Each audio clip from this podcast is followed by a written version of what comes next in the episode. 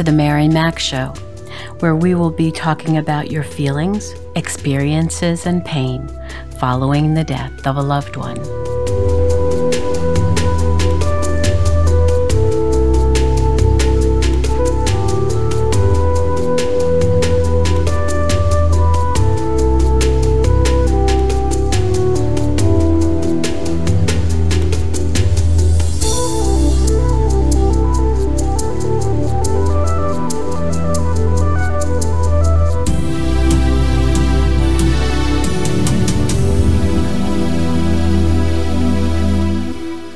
Good morning, good afternoon, good evening. Wherever you find yourself in this entire world, I welcome you. How are you doing, my friend? I trust you are well and safe. Can you believe it's already May? Oh my goodness. We've been quarantined now for over 45 days, and one day seems to fly right into the other. Are you like us and have to actually check your phone to remember the day it is? it's so funny, yet it's so sad. Since we aren't expected anywhere, most days seem the same. But I'm using this time to be productive, creative, and learn new things. I hope you are too. Over the last number of weeks, we spoke about the coronavirus, dealing with the fear of the unknown, the small everyday griefs that upset us and how to handle them. We also looked at how we would deal with our own death and speaking to family and friends about death and dying. We also looked at how we would speak with young ones and teenagers about this issue. In this episode, I wanted to discuss what happens when someone we love dies of the coronavirus and how different it is from other times when we might lose a loved one.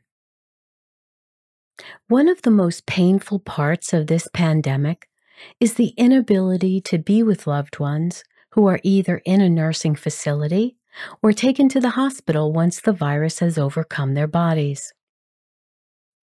Not being able to be an advocate for our loved ones, especially older loved ones, who may not be able to make decisions for their own care can be heartbreaking.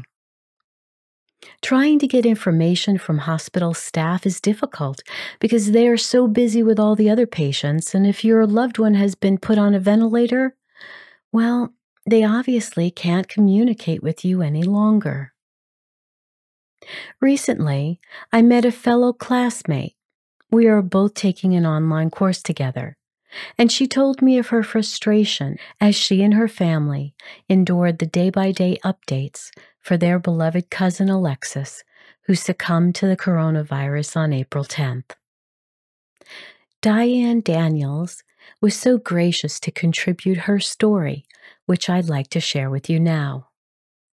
You always hear about how terrible it can be to wait for the phone to ring, to tell you bad news or inform you of an accident. But this time, it was a text message. My sister in law, Angie, was texting to let us know that our cousin Alexis had been admitted to the hospital, suspected of contracting the coronavirus. The first thing that went through my head was, oh no. The second thing was hearing the voice of actress Esther Rolle, who played Florida Evans in the sitcom Good Times years ago and she would say, Damn, damn, damn. I wanted the end to be better. I wanted to have hope. I wanted to keep that stiff upper lip. But inside, I was already crying. You see, my cousin Alexis was one of those people with a compromised immune system. She had allergies and breathing difficulties, including asthma and she was someone for whom the COVID 19 virus could easily be deadly. She lived her life and loved her family like so many of the others who have been stricken with the virus, but this was different. The others who had lost their lives were human beings, but somewhat removed from me. I could feel sorry for their diagnosis, but it wasn't the punch in the gut like this was. Not my beautiful, bright, ambitious, successful, and entrepreneurial cousin. No, not Alexis. All the silly things that go through our heads. She's not that old. As if that makes a difference with this wretched virus. She's in pretty good health. As if that could fight off this horrible virus that rampages through the body system and leaves devastation in its wake. Knowing that what the experts were saying would in the end make the difference. That people with a compromised immune system or with a pre existing condition like asthma, diabetes, or other issues would be hardest hit. Yet I didn't want to believe that someone with so much energy and verve and love of life could be struck down. The calls for prayers continued to come in, and the prayers went up. We were all pulling for Alexis and wishing we could be there. Never has the distance between Detroit, Michigan, and the neighboring tiny city of Highland Park, where Alexis lived, and Connecticut, where we live now, seemed so far. News came in snippets. Alexis's breathing wasn't good. They put her on a ventilator. Ancestral memories flooded in. Someone being put on a respirator was the next step before having to say goodbye. But we kept on hoping, kept on praying, supporting each other as best we could, and kept waiting. Another news update Alexis was improving. She was down to 40% dependency on the ventilator and slowly regaining her strength. We were feeling grateful and hopeful and adding the entire medical team to our prayers for strength and the exact right answers at the exact right time. And then a truly happy update. Alexis was moved out of the ICU, was in stable condition in the hospital, and improving every day. Hooray!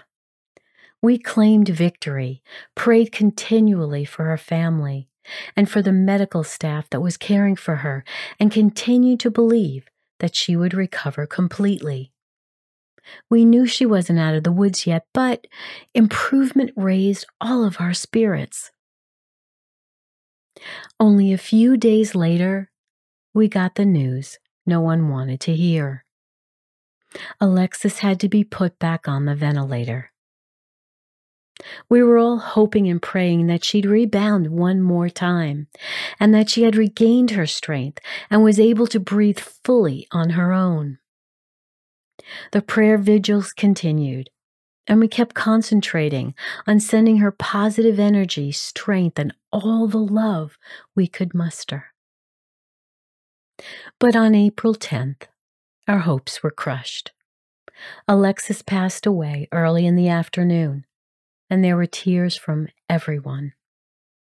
The virus that had been a dreaded headline had just come home and kicked its way into our homes and our hearts. No, not our Alexis. Our thoughts turn again to her family. Her husband, Arthur, her children, David and Olivia, her mother, our Aunt Dee Dee. Again the tears fell, the anger rose up. Why her? Why anyone? Why can't we beat this thing? Why doesn't somebody do something? We stand together with grim resolve. Anyone in the family who is thinking about resisting the shelter in place orders across the country, or slacking off from wearing their personal protective devices or face masks, those thoughts were now thrown out like last week's garbage. Our family is now grim but resolved. My daughter and I take to social media, telling people that our family has been deeply affected and pleading with everyone within reach of our profiles and on our friends list to please take care of themselves and be careful. We don't want to lose another soul. Thank you, Dianne, for sharing about your beautiful and accomplished cousin Alexis. You can see photos of both Dianne and Alexis on the corresponding blog for episode 22 on my site, marymac.info. You know, since this pandemic began, I read how Italy and Spain had so many people die, and their funeral directors couldn't keep up with the sheer numbers. How they were leaving hospitals in body bags and placed in coffins that were lined up inside churches. How they couldn't be with their loved ones in the hospital as they died. And then it hit our country, and we dealt with the same things. Many older folks who reside in nursing homes were getting sicker at a larger rate than others. And once someone went to the hospital with severe symptoms, many had fatal outcomes. Even those who were young with other conditions like Dianne's cousin. But never did she believe that her young, beautiful cousin would ever succumb to such a horrific illness. And there are many who felt overwhelmed and unable to help their loved ones when they got sick. They did everything they could, but it wasn't enough. And it made them feel impotent, guilty for not being with them when they died, anger that this was all happening. There is a part of all of us who still feels a sense of shock that we have no control over this entire pandemic. I remember saying to David just this week that on New Year's Eve, we were enjoying a lovely dinner, danced in the lobby of the hotel to fun music, and then went back to our condo on the beach, and with champagne and hors d'oeuvres in bed, watched the ball drop from Times Square to usher in 2020, a brand new decade. Now, that image seems so long ago and never, ever did we think that just five months later we would be dealing with the worst pandemic anyone who is alive today has ever experienced. It's affected our economy, our family's ability to visit each other, our lifestyle, our work. Some of us have been sick ourselves and slowly recovered, and we are all so thankful for that. Others have not been so lucky. They were infected by the virus and never came home from the hospital. And we are left to grieve for them. But this is a different grief, and we must take the time we need to acknowledge that it is. If we haven't been able to be with our loved ones at the end, if we haven't been able to plan a funeral in the tradition we normally would have, if we haven't been able to bury or visit the burial location of our loved one, especially when we had little or no say in the matter. This is by far out of our normal customs, and we may feel anything from upset to absolute fury. But whatever we feel, we must make another plan if we are to emotionally move forward in our grief. First of all, we cannot control this. As much as we feel how unfair that is, as I've said in previous episodes, it's the way it is.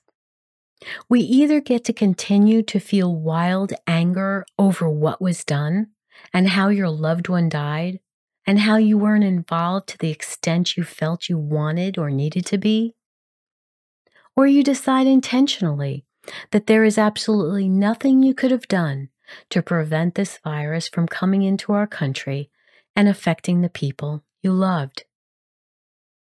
And yes, I know the randomness of this virus on who it infects and who it doesn't, and where in the world it has been most prevalent, is disconcerting.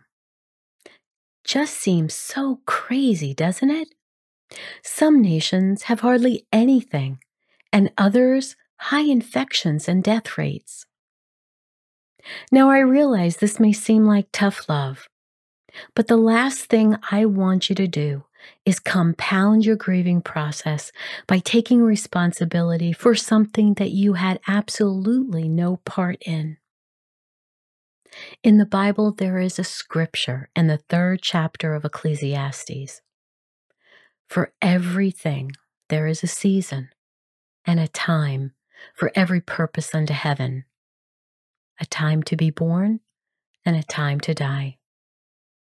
And while we know we will never understand when our own day will come or how we will die, each of us comes to a place where we are reconciled to this death.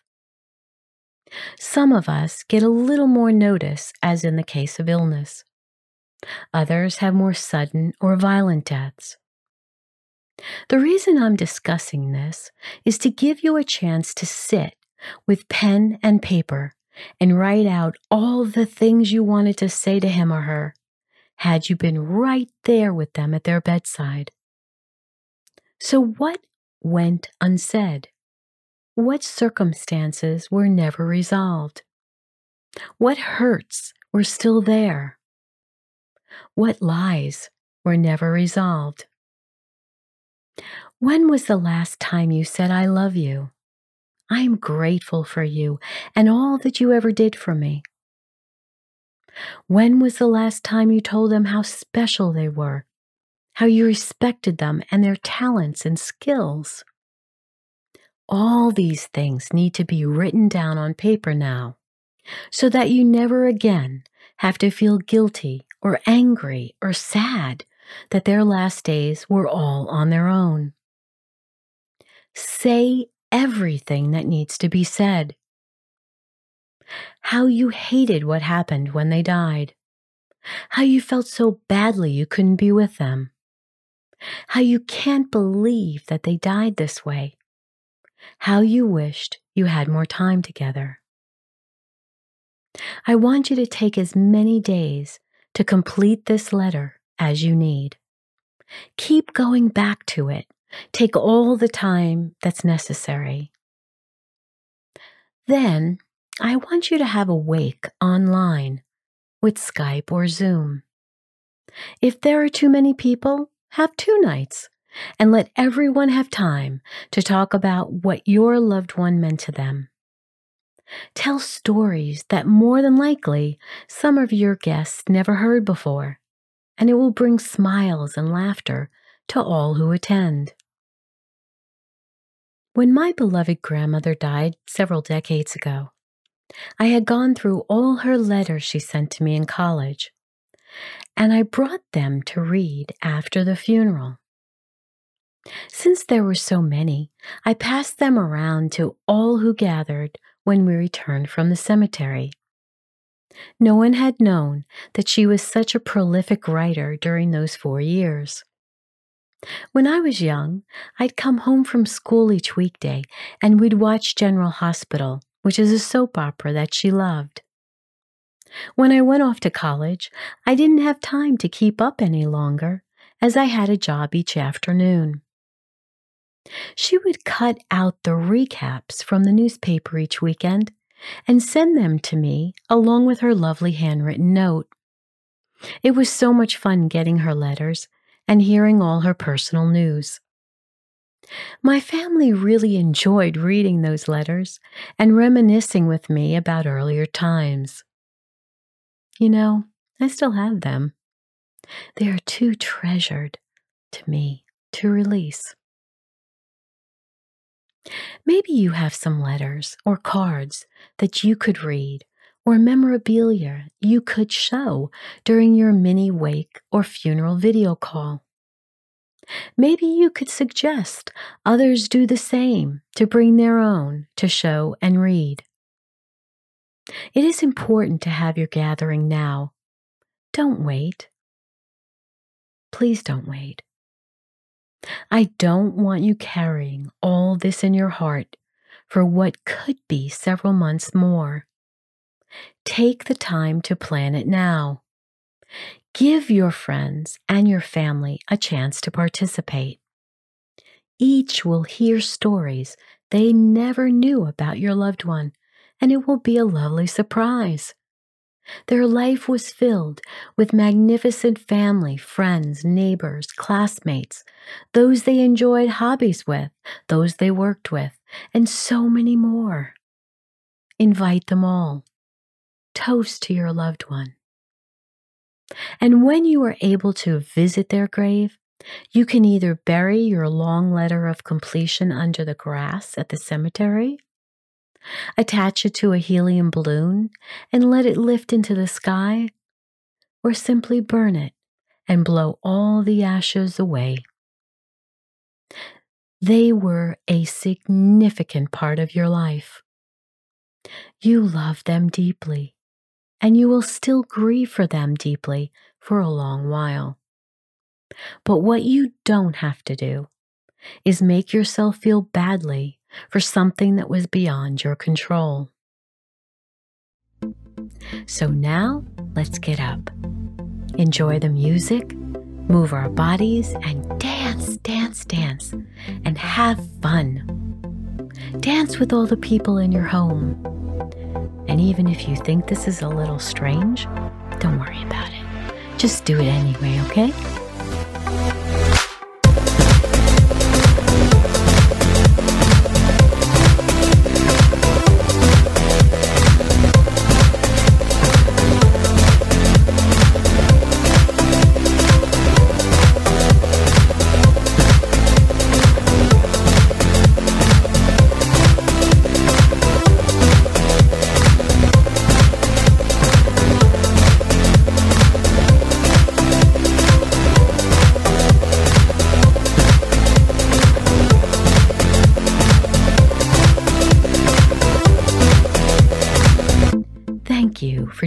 Me today.